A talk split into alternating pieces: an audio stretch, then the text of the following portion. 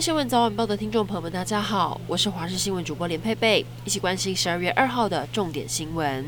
许多人搭车返乡或出游的回忆，阿罗哈客运将走入历史。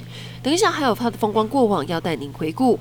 阿罗哈客运一次不敌疫情亏损，第二度传出破产危机。现在有一封内部的公告曝光。上头写着，因为疫情亏损，将在十三号午夜二十四点，将仅存的台北、高雄、台北嘉义这两条路线全都停掉。后面也写资遣费会再跟大家讨论。员工在过年前面临失业，大家听到消息都非常忧心。高雄监理所证实，明天阿罗哈股东会就会进行最后定夺。如果真的会停驶，他们也会协助帮忙协调其他的客运站代，将旅客冲击降到最低。阿罗哈客运传出停驶，让不少人感到相当不舍。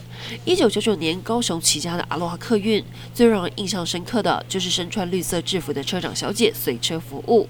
一上车就会有阿罗哈小姐亲切的送水、送毛毯，还推出了全国首创的宠物专车，甚至在网友心目中一度还有最速客运的称号。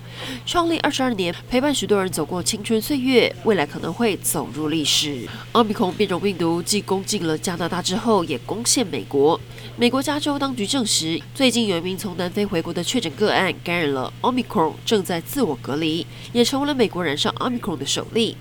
美国机场现在立刻宣布加强防疫，要求所有的旅客在起飞前一天就得进行检测，而且一落地还要再测一次，彻底防堵。美国首席抗疫顾问福奇也再次呼吁，赶紧施打第一剂疫苗或者是加强剂。同时，南韩也证实出现了第一批 Omicron 病例，一共有五人，其中一个人列为本土病例。而南韩最新通报的确诊数有五千两百六十六人，创新高纪录，疫情持续升温。面对新型变种病毒 Omicron，各国如临大敌。以色列已经宣布禁止所有外国旅客入境。然而，即将在十二号举行的环球小姐比赛，大多数的佳丽在这项措施实施前都已经入境，之后抵达的佳丽也得到豁免权。不过，有一位法国小姐在下飞机之后，将验出阳性，目前还不知道是不是 Omicron。苗栗有一名红姓男子，因为缺钱花用，在网络上假装要跟某间当铺借钱，故意相约在偏远的后龙外埔渔港见面。趁两个人在谈借款细节时，他拿出枪支恐吓取财，抢走一枚金戒指逃逸。警方获报之后，两个小时内抓到了红姓男子，查扣空气枪，还有销赃所得的现金，以强盗罪嫌送办。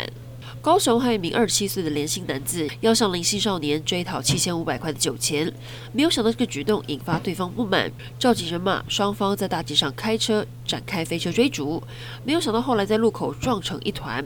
不过事情还没结束，撞车之后开始有人拿出球棒砸车，态度嚣张，还好有路人报警，远警立刻赶到现场，把两方人马通通带回。日本每年年底都会依据一整年的时事或名人发言选出年度流行语，而今年荣登流行语的第一名是真正二刀流以及 Showtime，看得出来吗？这两词都和 MLB 日籍球星大谷翔平有关。